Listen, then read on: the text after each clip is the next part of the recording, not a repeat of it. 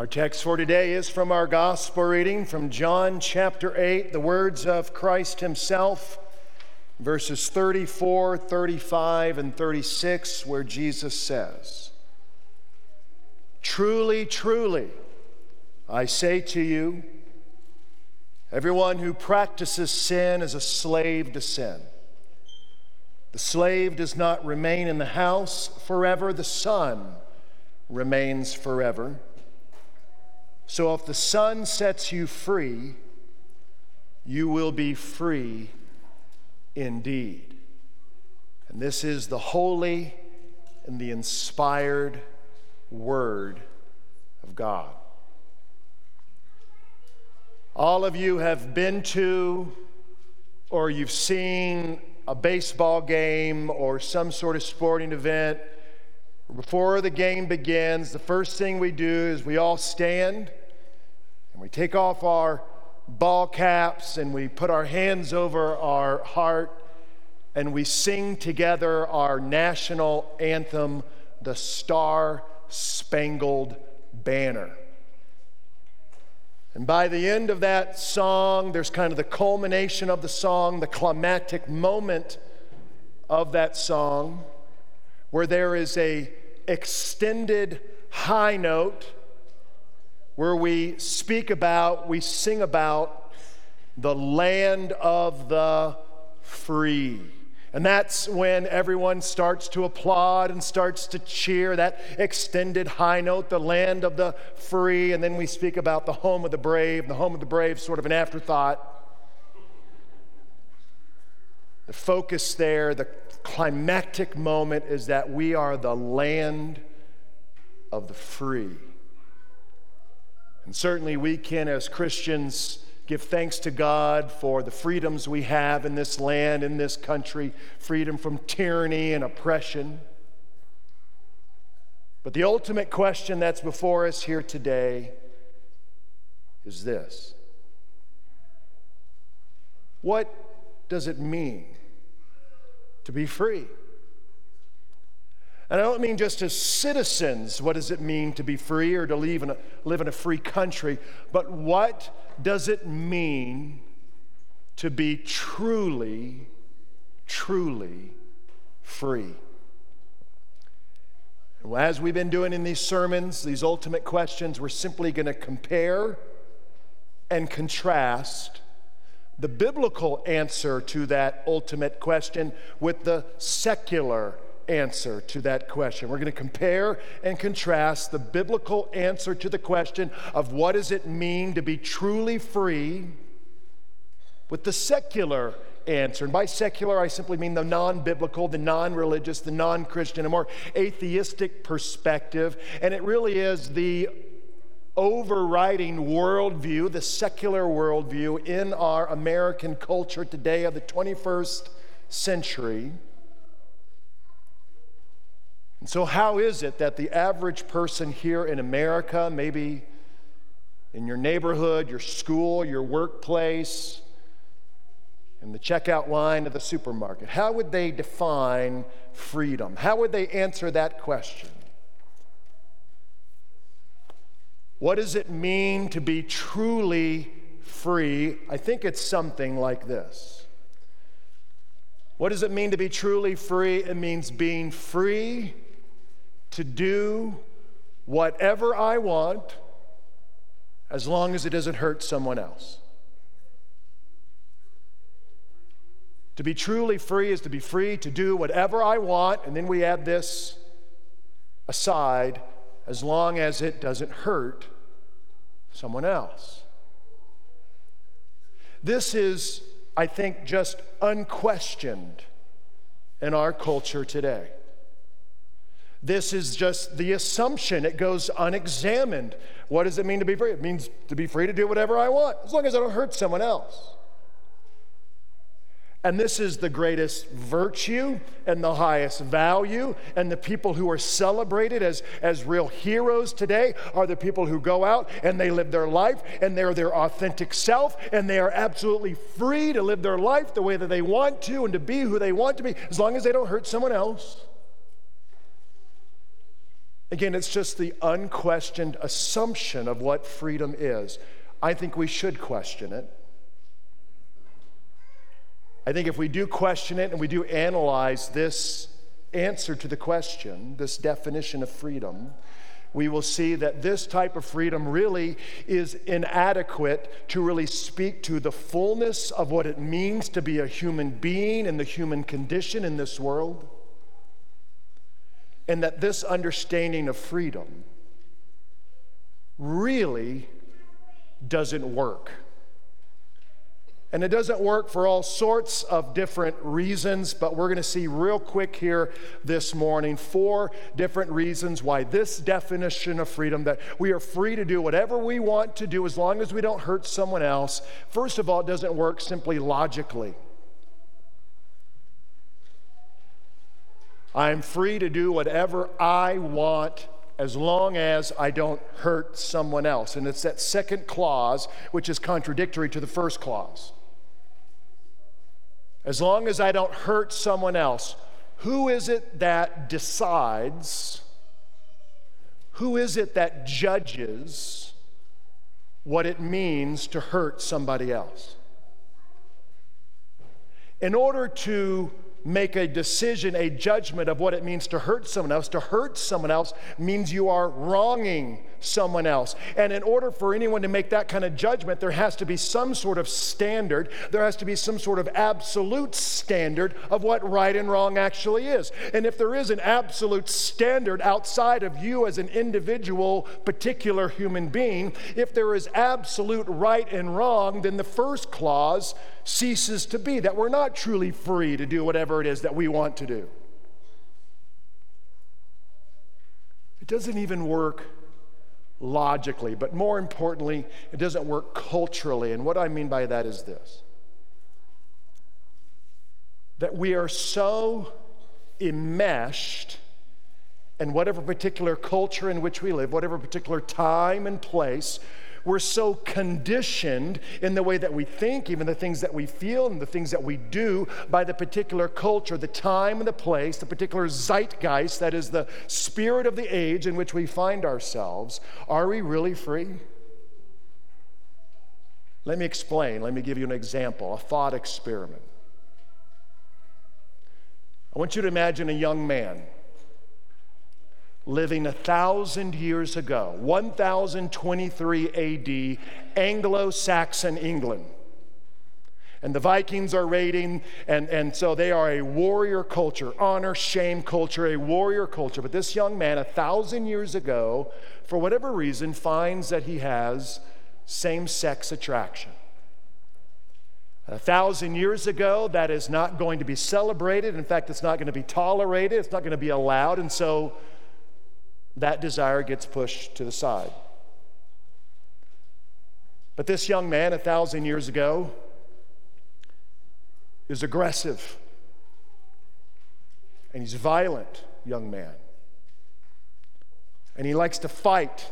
And when he fights, he's brutal about it. A thousand years ago, Anglo Saxon culture, that is going to be celebrated that is going to be encouraged and applauded. And so this young man says, That's who I am. I am a warrior of the Anglo Saxon people. And you take that same young man and we bring him a thousand years into the future to today, 2023. And this young man is violent, he likes to get in fights, he has aggression, and when he fights, he's brutal. In 2023, what's going to happen to that young man? Lots and lots of counseling. Lots of counseling. In fact, probably at some point will be removed, locked away from society. But in 2023, that young man, for whatever reason, has same sex attraction. That is going to be encouraged and that is going to be celebrated and applauded. And so this young man then says, Well, that's who I am. This is the core of my identity, and I'm free to be who I want to be. But do you see how conditioned we are by the particular time and place and age and culture in which we live. We think we're being free and this is who I am, but we are so enmeshed in the, again, culture in which we live. Is that freedom? It doesn't work logically or culturally. It doesn't work relationally.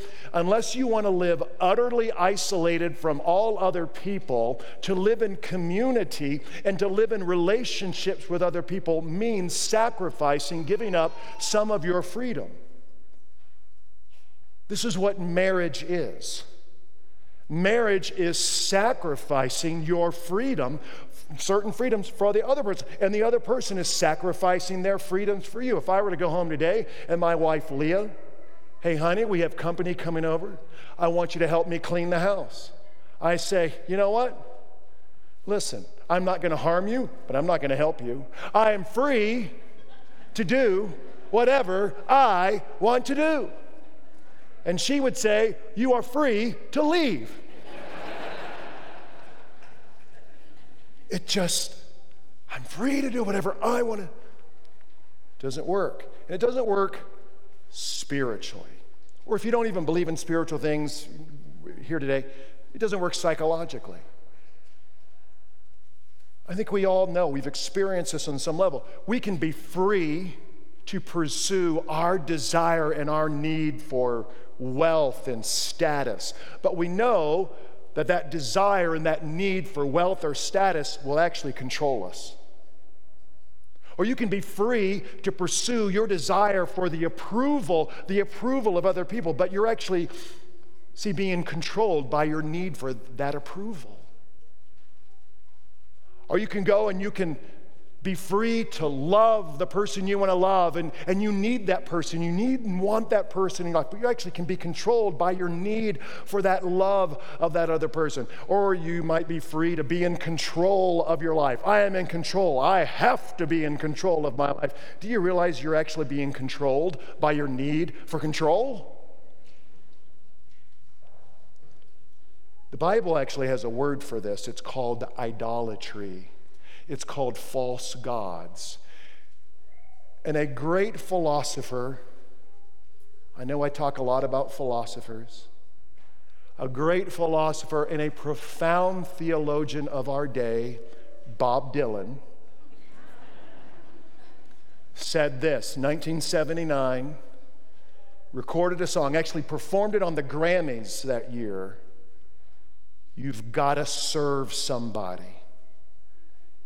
And the lyric says, It might be the devil or it might be the Lord, but you're gonna have to serve somebody. What does it mean to be truly free? Being free to do whatever I want as long as I don't hurt anyone else. And I would submit to you that is inadequate. It doesn't speak to the fullness of what it means to be a human being, and it doesn't work now let's compare and contrast that definition with the biblical definition or a biblical answer to the question. And if we study the scriptures and we understand the theology of God's word, a biblical answer to the question of what does it mean to be truly free is this it means being free to live in alignment with how I, how we have been designed. to be free to live in perfect alignment with how you've been designed, how you've been made. And unless you're here today and you don't believe in God and you believe that we came from nothing and we're going to nothing and ultimately we are nothing, but you believe, if you believe in God, you believe in a creator of some sort, it means you have been made.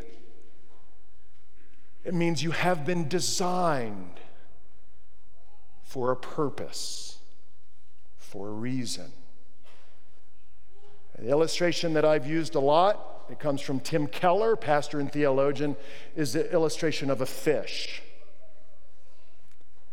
And a fish has been designed, it's been made to live, what's its natural habitat? The water, salt water, fresh water. But think about that.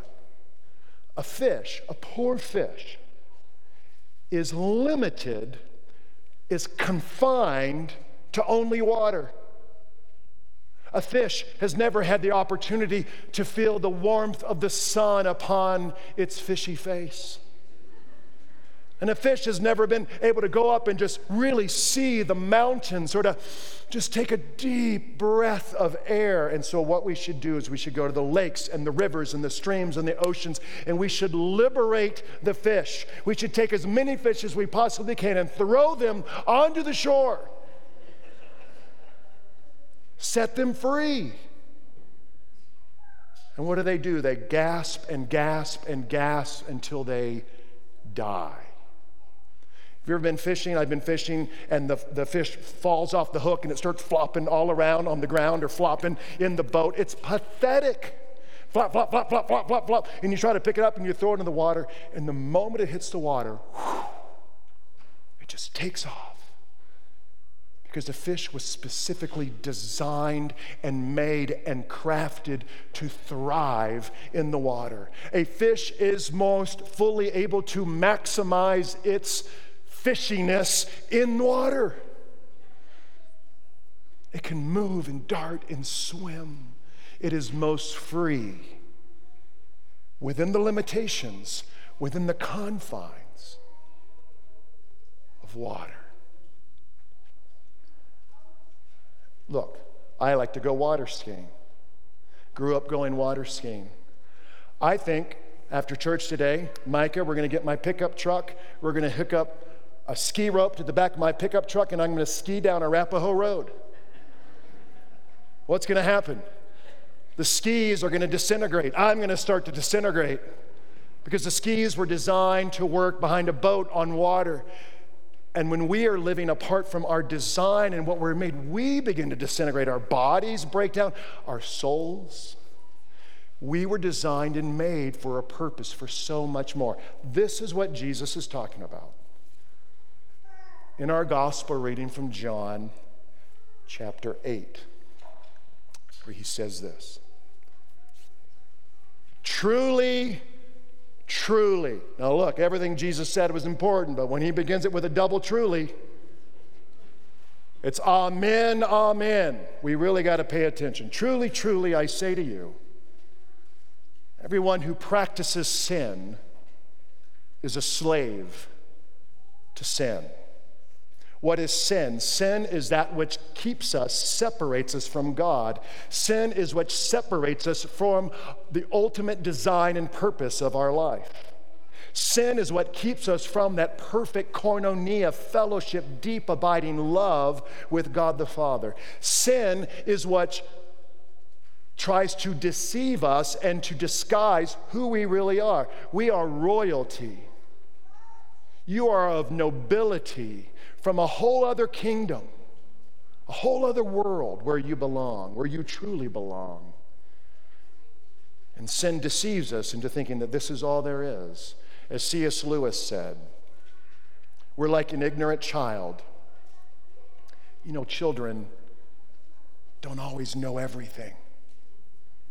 We're like an ignorant child who would rather go on making a mud pie in a slum because they can't even fathom or understand what is meant by the offer of a vacation by the sea.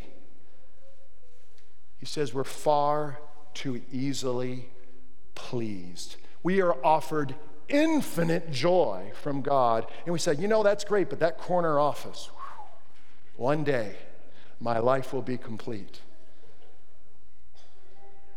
or fill in the blank for your own life. He says, The slave does not remain in the house forever, the son remains forever. Jesus is saying, We are the lost children of God. We are the sons and daughters of the great high king of heaven. This is who you are. He says, There is a house, there is a home, there is a place where that has been prepared for you. What is home? It's a place where you can fully be you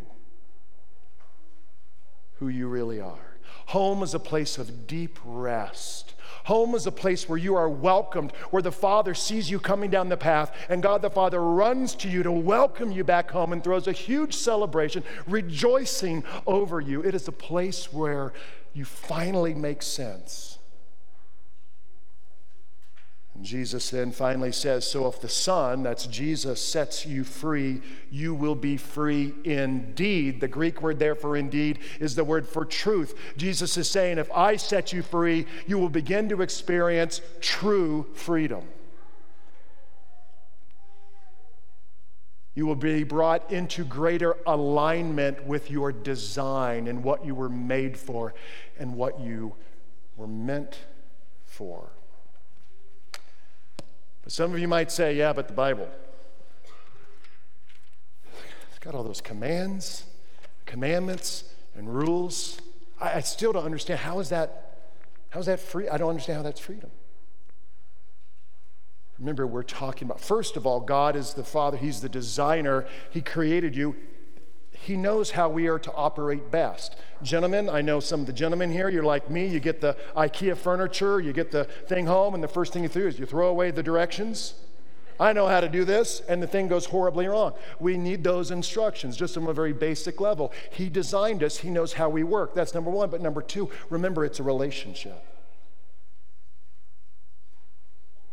And as I said, a relationship is about bringing your will into alignment with another and someone bringing their will into alignment. And it is about sacrifice in that way. And what are the commands of God?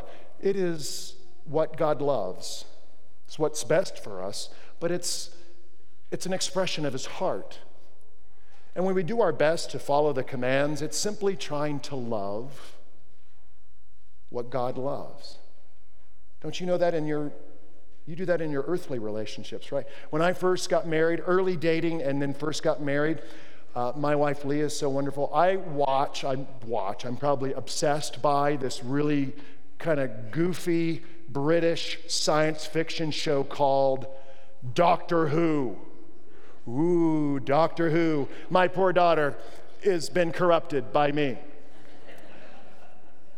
But Leah, I mean, we're just dating, we're just married.